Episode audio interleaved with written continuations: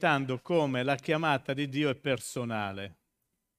È qualcosa di veramente unico, mi era venuto in mente quando Gesù parlava con Pietro, che lo stava riabilitando, vi ricordate?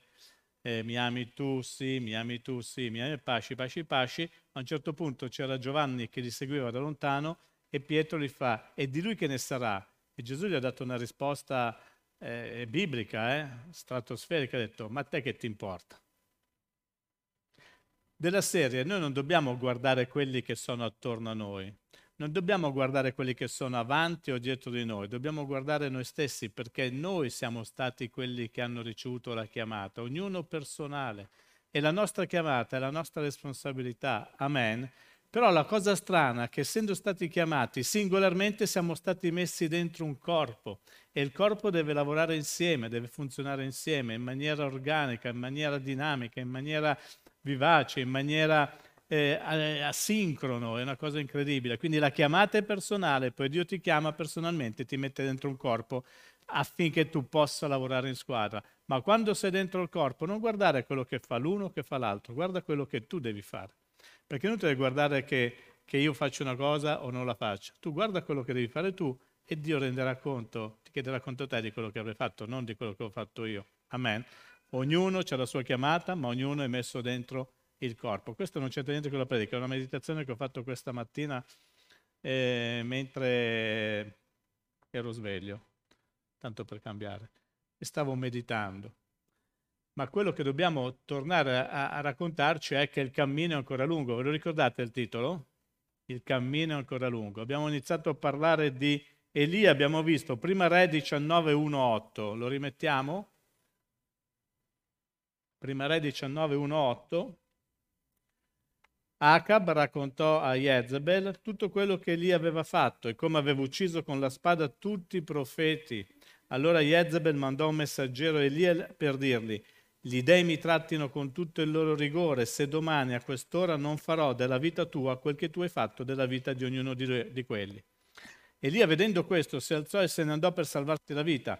Giunse a Beersheba, che appartiene a Giuda, e vi lasciò il suo servo, ma egli si inoltrò nel deserto una giornata di cammino, andò a mettersi seduto sotto una ginestra ed espresse il desiderio di morire dicendo: basta, prendi la mia vita, prendi la mia anima, Signore, poiché io non valgo più dei miei padri.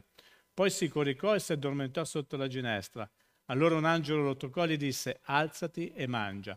Egli guardò e vide vicino alla sua testa una focaccia cotta su pietre calde e una brocca d'acqua. Egli mangiò e beve, poi si coricò di nuovo. L'angelo del Signore tornò una seconda volta, lo toccò e gli disse: alzati e mangia. Perché? Perché il cammino è troppo lungo per te. Egli si alzò e mangiò e beve. E per la forza che quel cibo gli aveva dato, camminò quaranta giorni e quaranta notti fino a Oreb, il monte di Dio. Amen. Allora, riassunto veloce, l'altra volta abbiamo parlato dello scoraggiamento di Elia, abbiamo visto che Elia, dopo una grandissima vittoria, aveva eh, ridicolizzato ottocentocinquanta profeti, vi ricordate, quattrocentocinquanta di Astarte e quattrocento di Baal, aveva questa vittoria, aveva affermato che il Signore era il vero Dio, aveva fatto in modo che il popolo riconoscesse Dio come il vero eterno re di Israele e non i Bar, gli Astarte, i Ponce, tutto il Bar ho detto, i Baal. E, e quindi non, non si capisce bene come Elia, nonostante tutta questa grandissima vittoria, poi invece iniziò a scappare, a scappare nel deserto. E lo troviamo a un certo punto sotto una ginestra che vuole morire. La ginestra non è una semplice pianta raffigurata qua, ma è un luogo di rifugio, un luogo dove lui si è rifugiato. Vi ricordate? Ho detto, per me il mio luogo di rifugio, il mio luogo di sicurezza è la mia famiglia, la mia casa. Quando io sono in famiglia, quando sono con i miei cari, io mi sento protetto. Ognuno avrà il suo. Magari tu c'hai un box dove ti vai a rifugiare, c'hai una caverna, non so, rifugiati dove vuoi, ma io credo che ognuno debba avere la sua ginestra in modo tale che si possa sentire confortato e confortevole. Poi abbiamo visto che quindi le cause dello scoraggiamento sono state eh, la stanchezza, a volte noi, anche noi predicatori, non ci rendiamo conto delle energie che a volte tiriamo, spesso, sempre, tiriamo fuori quando predichiamo, perché non sembra, ma esce energia, esce Quando fai un culto, due culti, oggi pomeriggio aver fatto tre culti, questa sera sei a pezzi. Ma non è così, perché magari, per esempio, stamattina è successo qualcosa di meraviglioso. Cioè sei persone hanno accettato il Signore, c'erano persone nuove, eravamo, eravamo pienissimi. E io poi mi, mi, mi... sai l'adrenalina che sale? Quindi non senti la stanchezza perché sei adrenalizzato. E allora continui a lavorare, il secondo culto, magari oggi succede ancora qualcosa di bello, guarigioni, testimonianze, poi andiamo a Prato, magari c'è la chiesa piena e tu arrivi a casa che sei stanco morto, ma in realtà c'è l'adrenalina che va a mille e non ti riposi, perché? E questo poi ti porta a trovare un momento in cui non ce la fai più. E quindi Elia aveva fatto questo. Poi aveva corso per venti miglia, vi ricordate, fino a Israele. Poi aveva peccato di orgoglio, e l'orgoglio è un'insidia, perché a un certo punto credere di essere quello che non siamo ci porta a sbagliare indirizzo, sbagliare strada. Poi abbiamo parlato di emotività, di emozioni, a volte anche le troppe emozioni ci, ci portano a essere scoraggiati. E vediamo a un certo punto che Elia però aveva bisogno di aiuto, e ci eravamo fermati proprio qua. Elia aveva bisogno di aiuto. Amen?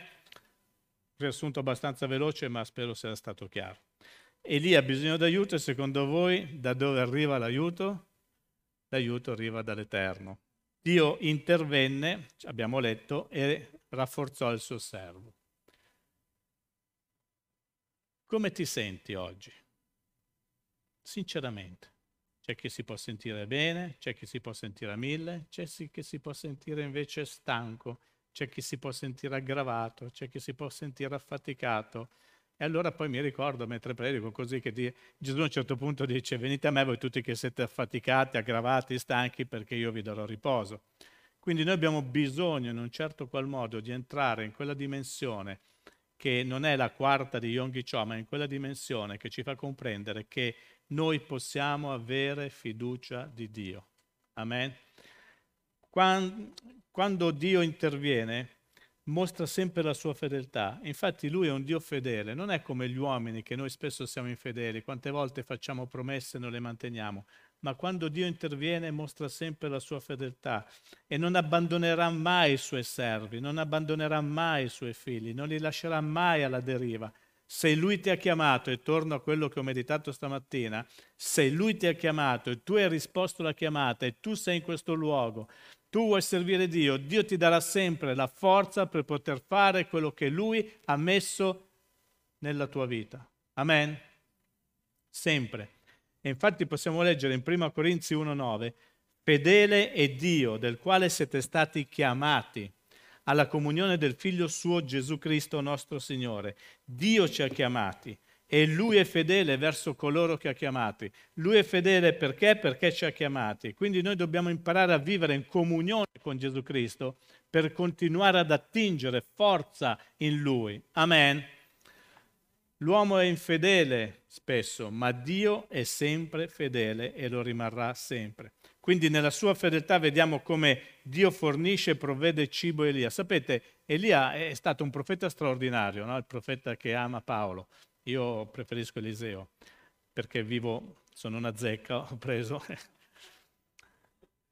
Elia è stato un profeta straordinario, una fede straordinaria. Poi abbiamo visto improvvisamente questa fede crollare. Quindi non pensiamo di essere sempre degli asceti, di essere sempre quelli che devono mostrare qualcosa che non c'è. Anche gli uomini migliori del mondo ogni tanto vengono meno, hanno delle debolezze, hanno delle situazioni in cui la fede può essere scrollata. Elia, che era un grandissimo uomo di fede, che aveva avuto miracoli nella sua vita, che aveva fatto e visto miracoli, Dio ha usato Elia in maniera meravigliosa, a un certo punto crolla nella fede.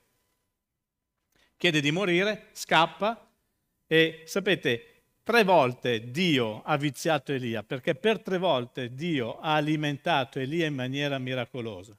Una volta con i corvi, una volta con una vedova e in questo passaggio con un angelo. Amen? Quindi Elia venne nutrito tramite un miracolo. Un angelo lo svegliò e gli fece trovare una focaccia.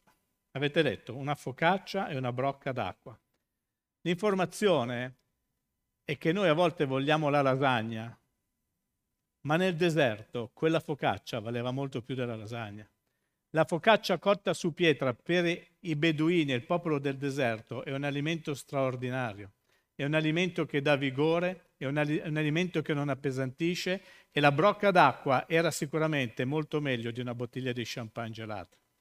Noi a volte pensiamo di avere chissà che cosa, ma il necessario è quello che ci fornisce Dio, è quello che ci serve, perché Dio sa di che cosa abbiamo bisogno. E soprattutto Dio non ci dà cibo di seconda scelta, Dio ci dà cibo di prima qualità. Quello che aveva fornito a Elia erano cose di prima qualità, erano cose speciali, erano cose eccellenti, perché nella sua eccellenza Dio ci darà sempre il meglio. Amen. Noi a volte pensiamo che Lui ci dia qualcosa che per noi non è sufficiente, ma quello che Lui ci dà è sempre sufficiente. Amen. È sufficiente per fare quello che noi siamo chiamati a fare. Una focaccia cotta è un cibo saporito, è un articolo prelibato per i beduini. E l'acqua nel deserto posso garantirvi che è la cosa più buona che, che si possa desiderare. Noi abbiamo qui qualcuno che va nel deserto ogni tanto, no? I militari, i nostri militari, abbiamo, ne abbiamo un po', stamattina ne avevamo altri po'. Ma siete mai stati nel deserto? Chi è stato nel deserto? Qualche volta? Vabbè, militari, perfetto.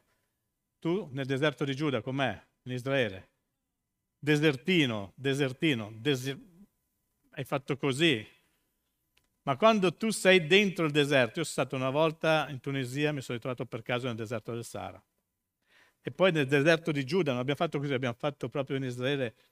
Oh ragazzi, fa caldo di giorno, ma fa tanto caldo, ma fa troppo caldo. E di notte fa freddo, fa molto freddo. Quindi noi dobbiamo pensare quello che poi fece Elia. Adesso ve l'ho già accennato, ma poi lo ritroveremo questo, però ricordate, tanto caldo, tanto freddo. Attraverso questo cibo Elia riacquistò la forza.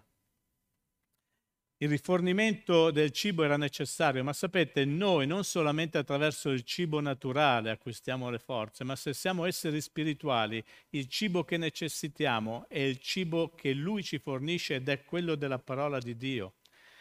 Gesù stesso ha detto: non di solo pane vivrà l'uomo, ma di ogni parola che esce dalla bocca dell'Eterno. E ogni parola che esce dalla bocca dell'Eterno è contenuta qua. Quando noi siamo stanchi, quando noi siamo affaticati, quando noi siamo aggravati, dobbiamo prendere il cibo giusto, dobbiamo alimentarci della parola di Dio che, che ristabilisce i giusti elettroliti, che ristabilisce le giuste priorità, che ristabilisce le giuste quantità di tutto quello che ci serve per continuare ad andare avanti.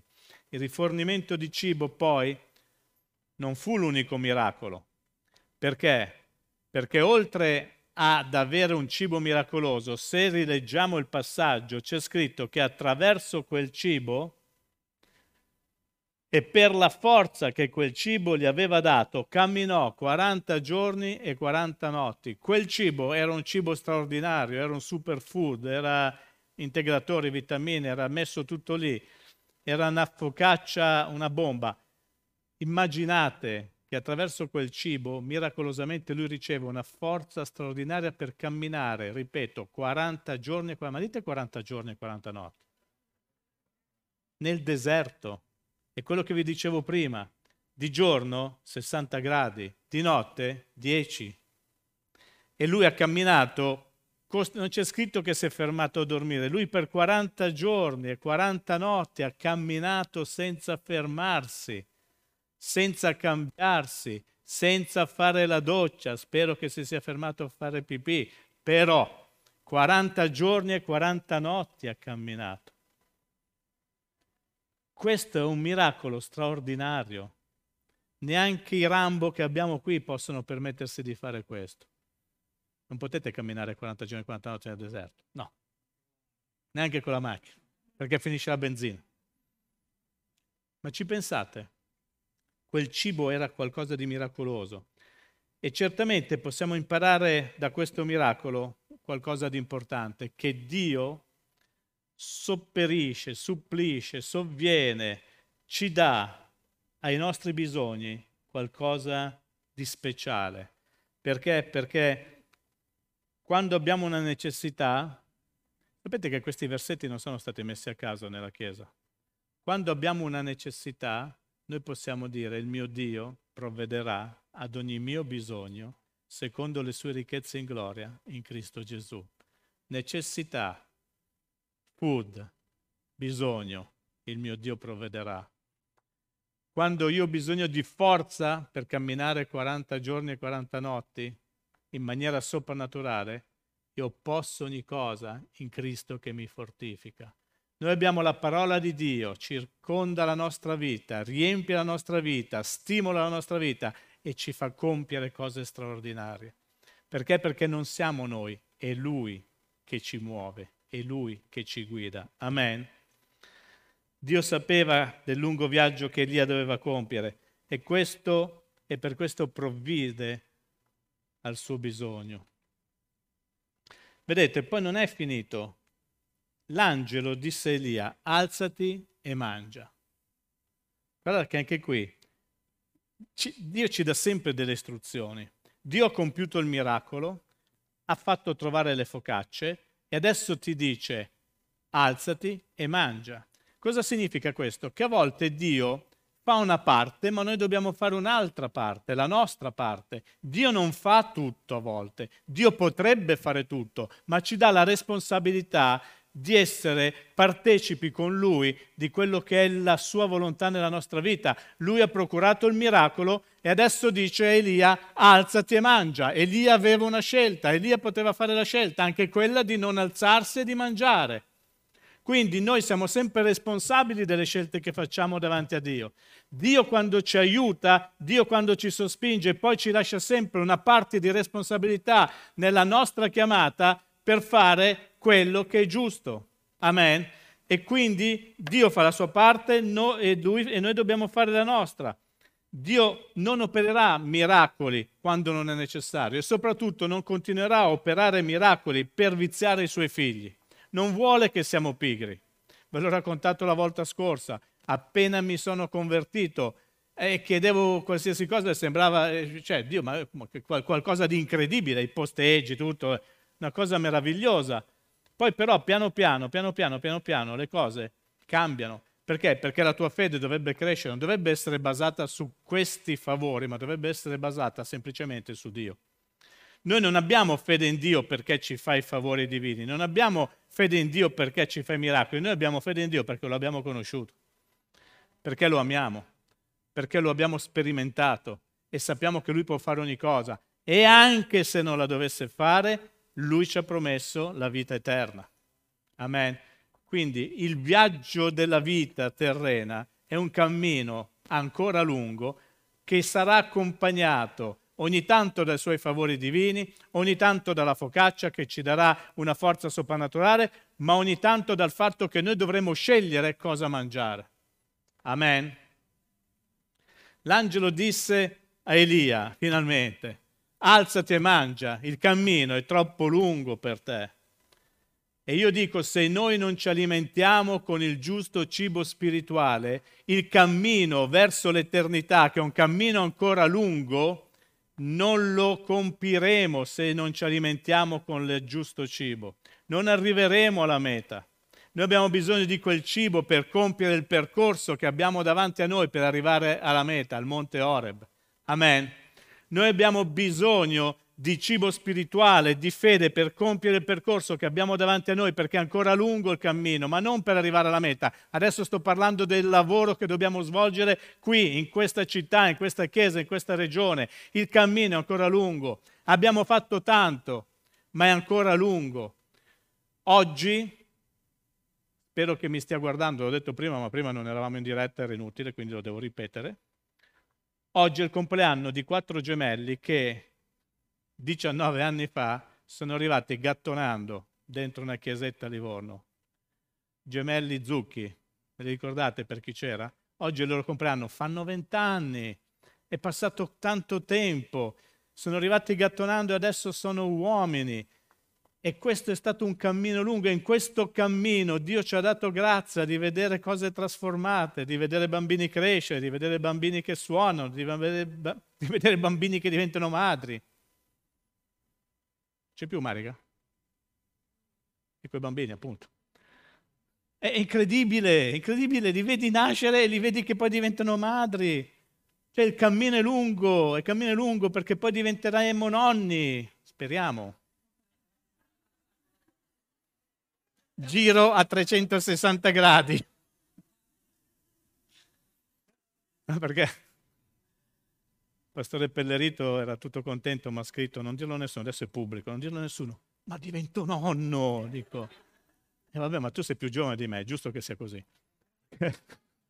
L'età non conta, capito? Poi no, il cammino, il cammino della vita, il cammino della vita che deve essere sostenuto, deve essere sostenuto da qualcosa di sostanzioso, la co- qualcosa di sostanzioso, quel cibo que- che Lui ci vuole dare è la Sua parola. Amen. Il cammino è ancora lungo, dobbiamo fare tante cose, dobbiamo conquistare ancora tanti traguardi, ma con le nostre forze, solo con le nostre forze, non ce la possiamo fare, non ce la faremo. Chi va avanti con le forze umane nell'opera di Dio, presto o tardi, finirà. Perché non puoi fare qualcosa di soprannaturale, che è l'opera di Dio, con le tue forze naturali. Hai bisogno della forza soprannaturale di Dio per compiere le opere di Dio. Amen.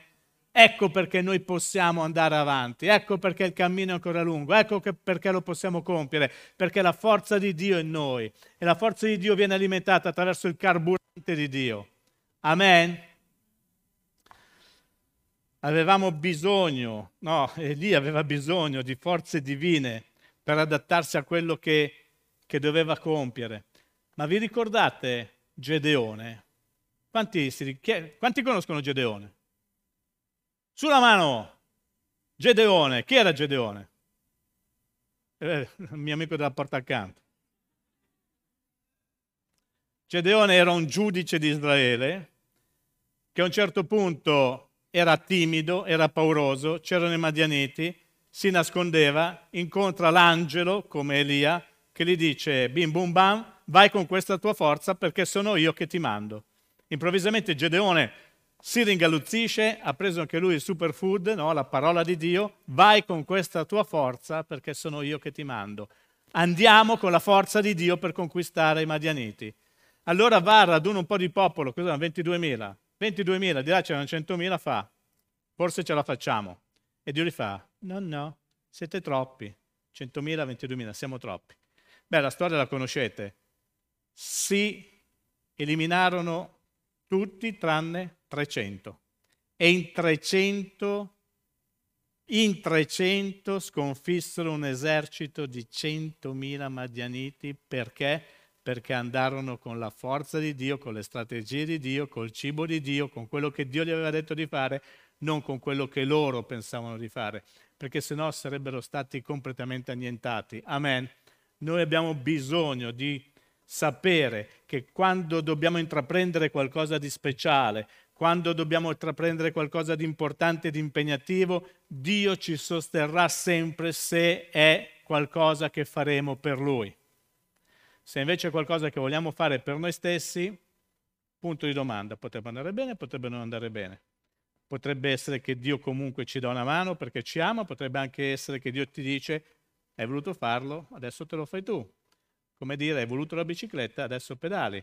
E poi a forza di pedalare ti stanchi e molli, perché fare le cose di Dio con le nostre forze, nella nostra maniera, non funziona.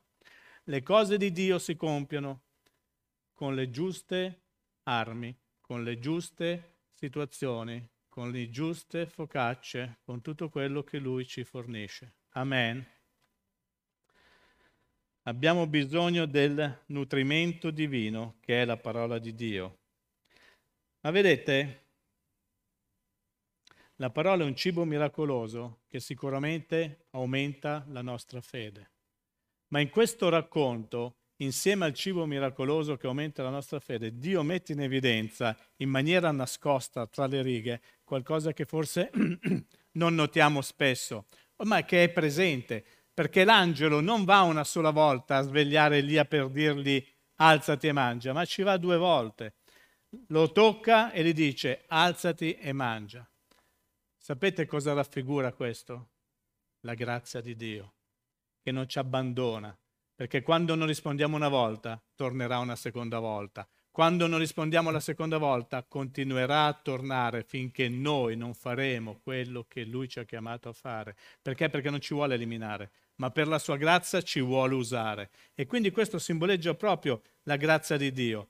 La grazia è lo stato puro. Una volta sarebbe stato sufficiente, ma no, Dio ha mandato l'angelo una seconda volta per dimostrare che Lui è interessato a noi, inter- era interessato a Elia ed è interessato a noi. Dio deve intervenire una seconda volta, forse interverrà tante volte, ma alla fine, come è successo con Giona, quello che Giona doveva compiere lo ha compiuto, perché Dio lo è andato a prendere, lo è andato a prendere nel ventre di una balena e lo ha rimesso nella giusta direzione. Amen. Le visite ripetute dell'angelo sono proprio il riflesso della sua grazia.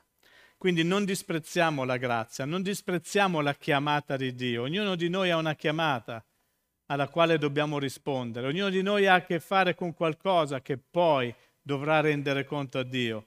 E non guardiamo gli altri, guardiamo noi stessi, guardiamo quello che Dio ha dato a noi. Non guardiamo Elia che si era depresso, guardiamo Elia che ha avuto la forza di riprendersi da quella depressione per arrivare fino alla meta. Amen. Non rifiutiamo la chiamata di Dio, non rifiutiamo la sfida. Perché? Perché il cammino è ancora lungo e insieme a Lui, uniti, possiamo raggiungere le mete che Dio ha messo davanti a noi. Sapete, su questa Chiesa ci sono profezie. Forse dobbiamo rifare un po' di discepolato su quelli che sono i doni spirituali, perché non ci, non ci, non ci ricordiamo che siamo una Chiesa che, che è pentecostale, non ci ricordiamo che siamo una Chiesa che ha i carismi dello Spirito Santo, non ci ricordiamo che possiamo fare cose straordinarie attraverso colui che opera in noi, non ci ricordiamo che Dio può profetizzare attraverso di noi, può parlare al suo popolo. Cioè abbiamo perso questa abitudine. Forse perché non lo abbiamo più insegnato, ma noi abbiamo l'obbligo di fare quello che Dio ci chiama a fare e a volte ci dimentichiamo veramente le cose che Dio ha promesso attraverso altri uomini per questa Chiesa. Dio ha promesso cose straordinarie per questa Chiesa. Dio ha promesso che saremmo cresciuti fino a mille, almeno mille. Dio ha promesso che avremmo fatto le cose che stiamo iniziando a fare, che avremmo influenzato la città nel sociale, lo stiamo facendo. Dio ha dato un sacco di promesse, alcune si sono già realizzate, altre non ancora, forse manca poco, forse manca la volontà o forse manca semplicemente la manodopera, non lo so, però so che se Dio l'ha promesso noi lo vedremo.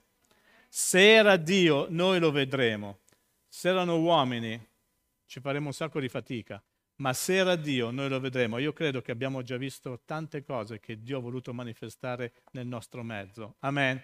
Quindi prepariamoci, perché il meglio sta per arrivare, il cammino è ancora lungo. Allora Dio che cosa mi dice oggi? Dante, alzati, mangia, rinforzati, perché la meta da raggiungere è ancora lunga, tu devi fare ancora tanta strada. Non è finito il lavoro, il lavoro non è finito. Oh ragazzi, non è finito. Amen. Se tu sei con me, devi dire, non è finito. Ah, c'è ancora tanto da fare, c'è ancora tanto da conquistare, ci sono anime che hanno bisogno di noi, di ricevere il messaggio della parola, perché sennò vanno all'inferno, e l'inferno è un brutto posto, è peggio del deserto, o no? Altro che sessanta gradi. Ragazzi, morire per l'eternità tremendo, e noi abbiamo la responsabilità di portare questo messaggio di salvezza a tutti quelli che conosciamo, a quelli che non conosciamo, ovunque andiamo. Noi dobbiamo o dovremmo testimoniare che c'è Gesù, che ancora oggi vuole salvare, che ancora oggi ama le persone, che ancora oggi vuole fare la differenza, che ancora oggi è in grado di parlare ai nostri cuori, che ancora oggi è in grado di guarire, di operare miracoli, che ancora oggi è in grado di parlare ai nostri cuori e alle nostre menti, ristrutturare i nostri corpi, i nostri fisici, darci quello che è impossibile, perché per Dio niente è impossibile. Dobbiamo ricordarcelo. Dobbiamo ricordarcelo. Il cammino è ancora lungo, alzati e iniziamo a camminare. Alziamoci. Primo passo, alzarsi. Secondo passo, mangiare. Terzo passo, iniziare a camminare. Amen? Intanto ci siamo alzati. Il cibo penso che sia arrivato. Io predico la parola di Dio, non predico qualcosa di diverso. Quindi cibo è arrivato, forze immagazzinate. E adesso? Viaggiare, viaggiare. Impegniamoci a parlare del Signore ad almeno una persona ogni settimana. Ogni settimana una persona. Sono timido, ma non è possibile. Se c'è Cristo non sei timido, perché Cristo parlava alla gente. Cristo in te, quindi non sei timido. Eh, sono balbuziente. Eh, anche Mosè era balbuziente e poi alla fine parlava. E poi Dio guarisce, avete visto Lollo, la testimonianza di Lorenzo. Poi cos'altro puoi dire come scusa? Dammi una scusa, Nina, che c'ho da lavorare. E con tutti i clienti che ti entrano in negozio qualcuno potrà dirgli qualcosa. Eh, datemi un'altra scusa. Vivo da sola? Chi è che vive da sola? Non c'hai un cane? Vivi da sola? Avrai dei vicini di casa. Andrai a fare la spesa. Cioè ragazzi, non ci sono scuse, cioè, non ce n'è di scuse. Abbiamo tutti l'opportunità di parlare di Gesù. Tutti. È solo una questione di volerlo.